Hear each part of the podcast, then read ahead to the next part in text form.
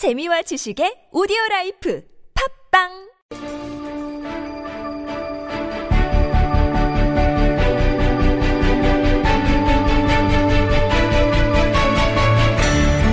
부끄러워할 줄 아는 세상을 꿈꿉니다. 은수미의 염치 있는 세상. 네, 저희가 특집으로 꾸민 정계 원로와의 대화 관계로 이 염치 있는 세상 순서를 좀 바, 조금 바꿔서 맨 마지막 코너에서 예. 만나 뵙니다. 요즘은 대선이 모든 것을 이 빨아들이는 블랙홀. 그렇죠. 네. 그래야죠. 그리고 그럼에도 불구하고 결국은 선거에 사람들이 관심을 갖는데 우리 살림살이가 나아져야 된다는 네, 희망 때문 네. 아니겠습니까? 네. 바로 염치 있는 세상은 그런 이야기를 하는 코너입니다. 네. 자, 오늘은 어떤 모렴치를 얘기해 주시겠습니까? 오늘은 희망이 삭제된 청춘. 그렇죠. 네, 네. 이 얘기를 좀 해보려고요. 네. 그 MC님은 청춘하면 떠오르는 단어. 청춘이 어떠셨어요? 그러니까 이게 분명히 이렇게 제가 청춘일 때와 예, 지금의 그러니까- 청춘이 너무 달라요. 그러니까 그러니까 다르다고 생각하시죠? 제가 그러니까 하나 예만 들면 제가 청춘일 때 저도 알바 많이 했거든요. 예. 그래서 알바에서 대학 등록금을 벌 수 있었어요. 아, 지금은 불가능하잖아요. 불가능해요. 그러니까요. 뭐 어렵게 얘기할 거뭐 그러니까. 저는 저희 때는 아예 알바라는 게 거의 없었어요. 음.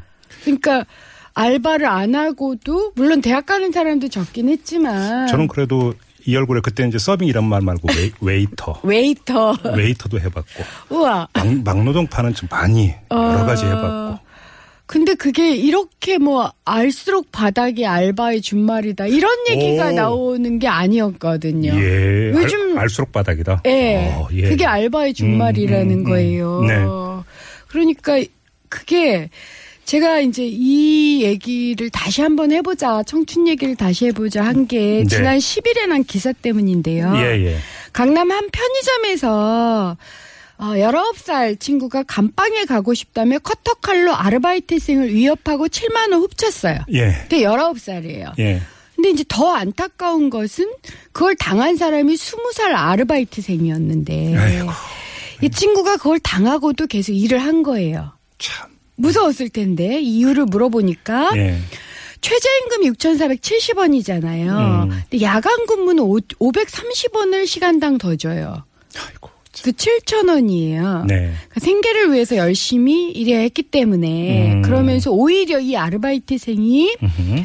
나와 비슷한 나이의 청년이 감옥에 가고 싶다니 한편으로 불쌍해요. 이렇게 얘기를 한 거예요. 아, 뭐라고 표현을 해야 되는? 뭐를, 그러니까, 그러니까 제가 좀 이렇게 조심스러운 얘기지만요. 네. 우리 사회가 세월호로 소중한 청춘을 잃었잖아요. 네. 근데 정말 세월호만으로 잃고 있는 걸까요? 아, 그렇죠. 그러니까 희망이 청춘에서 희망을 삭제했다면 살아있는 것도 살아있는 걸까? 그러니까 그 구역 사고의 김군 그렇죠. 그 사건에 많은 사람들이 그 비통해하고 또 한편으로 분노했던 예. 이유도 결국 예. 같은 맥락이잖아요. 다. 그렇죠. 예.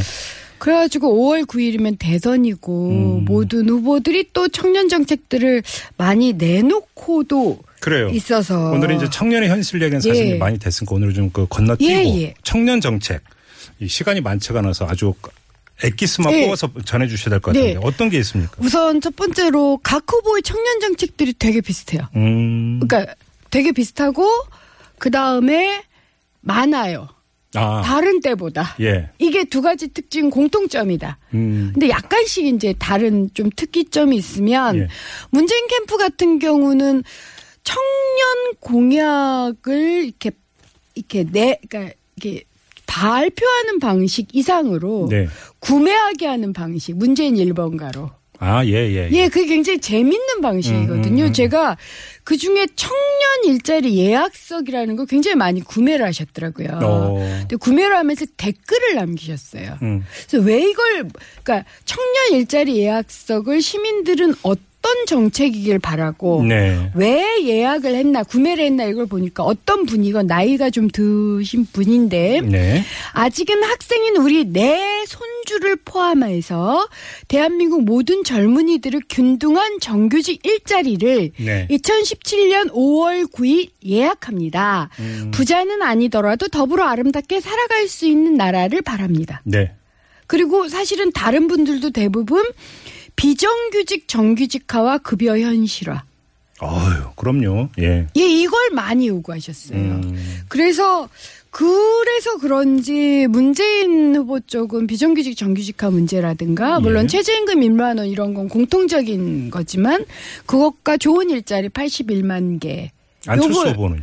안철수 후보 같은 경우는 중소기업 취업자 지원과 음. 구직 구직 수당 지급. 구직 수당. 예, 이게 이제 일- 일종의 청년 수당 비슷한 거예요. 음. 그러니까 서울시에서 이제 지금도 하고 있는 청년 수당과 비슷한 개념이라고 보면 그렇죠. 되는데요. 그래서 중소기업 취업자 지원을 해서 중소기업과 대기업의 임금 격차를 좀 줄이고 음. 그다음에 구직 수당을 하겠다. 네. 이런 게 이제 주요한 정책인 것 같아요. 홍준표, 유승민 후보는 어때요? 아, 홍준표 후보도 있어요. 뭐가 있냐면 청년 일자리 유딜 정책이라고 해서 네. 일자리 110만 개 창출 정도. 110만 개? 예. 오. 훨씬 더 많죠. 그러게요. 요 정도인 것 같고요. 예. 유승민 후보는 맨 처음에 칼퇴근, 칼퇴근법, 이게 반드시 청년 정책은 아니었는데 청년들한테 되게, 되게 공감을 많이 받았고요. 네. 그 다음에 유승민 후보도 최저임금 1만원. 음. 그 다음에 심상정 후보 쪽은 청년고용 할당제. 아, 예, 예, 예. 예, 요, 그 다음에 공공기관에서 그렇게 하는 것과 그 다음에 비슷한 청년 수당, 청년 실업 부조. 음흠. 요걸 좀 제시하셨어요. 그래서 아까도 말씀드렸지만 비슷한 점이 좀 있다. 그러니까 청년 현실을 고를 땐 한마디로 다다익선일 수 있을 텐데. 네. 근데 이제 그 여러 가지 이제 환경이라든지 재원을 볼 때 과연 다다익선이 실현이 되겠느냐는 좀 유보해 놓고 네. 은수미 전 의원의 개인적으로 보기에는 가장 현실성이 있고 우선적으로 해야 되는 게 뭐라고 보세요? 저는 두 가지를 물론 이제 시기적으로 좀 우선은 청년 수당으로 대변되는 사회 안전망 있잖아요. 네네네. 이건 좀 깔자. 이건 어떤 거냐면 음, 아, 예를 들어서 구직을 하거나 네. 일자리가 없는 청년에게도 사회보험에 가입돼 있든 가입돼 있지 않든 간에 네. 평균 3개월에 6개월 정도 최저임금 한 7, 80%를 주는 정책이에요. 음, 음. 이게 돈이 얼마 안 들어요. 네. 아, 그래요? 얼마 안 들어요? 안 들어요. 음.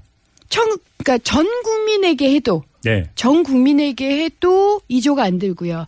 오. 청년에게만 하면 몇 천억이면 돼요.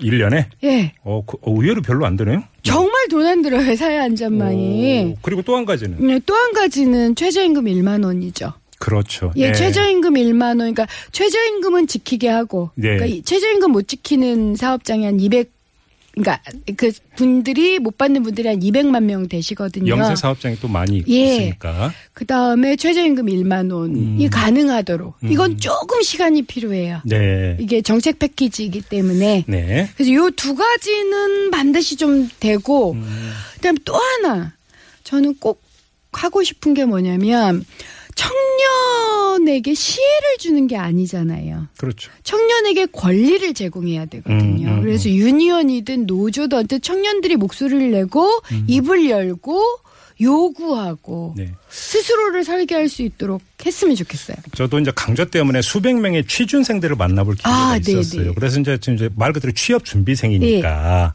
이제 졸업 유보한 학생들 아니면 네. 졸업하고 이제 실업자 대열에 합류한 학생들 이런 친구들 참 많이 봤는데 네. 이런 게 크더라고요. 내가 대학까지 졸업을 했는데 용돈까지 부모님한테 손을 벌려야 된다는 그 현실에 대한 자괴감. 그럼요. 너무 힘들어 하더라고요. 네. 그거에 대해서.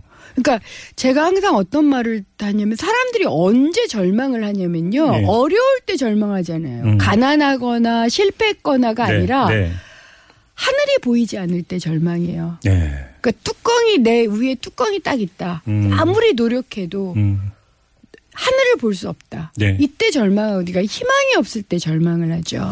그러니까 많은 그 이제 그 기성세대 분들은 어떤 얘기를 하냐면 야 그 니네가 지금 그 팔팔을 때 인생 좀 투자 좀 하고 뭐 이런 얘기를 많이 하던데. 아유 아니죠. 근데 제가 볼 때는 우리 청년들은 투자할 의사가 얼마든지 있어. 근데 그 투자하는 기간 동안에 자력으로 내 삶을 꾸려갈 수 있을 최소한의 조건과 환경 이걸 원하는 거잖아요. 그렇죠. 그러니까 예전에 네. 그러니까 김종배 MC님이나 저나 저희 세대 혹은 저희 윗세대는 어렵긴 했지만 네. 그래도 어, 젊어 고생은 사서도 한다. 이게 통용이 됐어요. 맞아요. 요즘은 뭐라고 하면 젊어서 고생하면 늙어서 골병 든다. 그렇죠.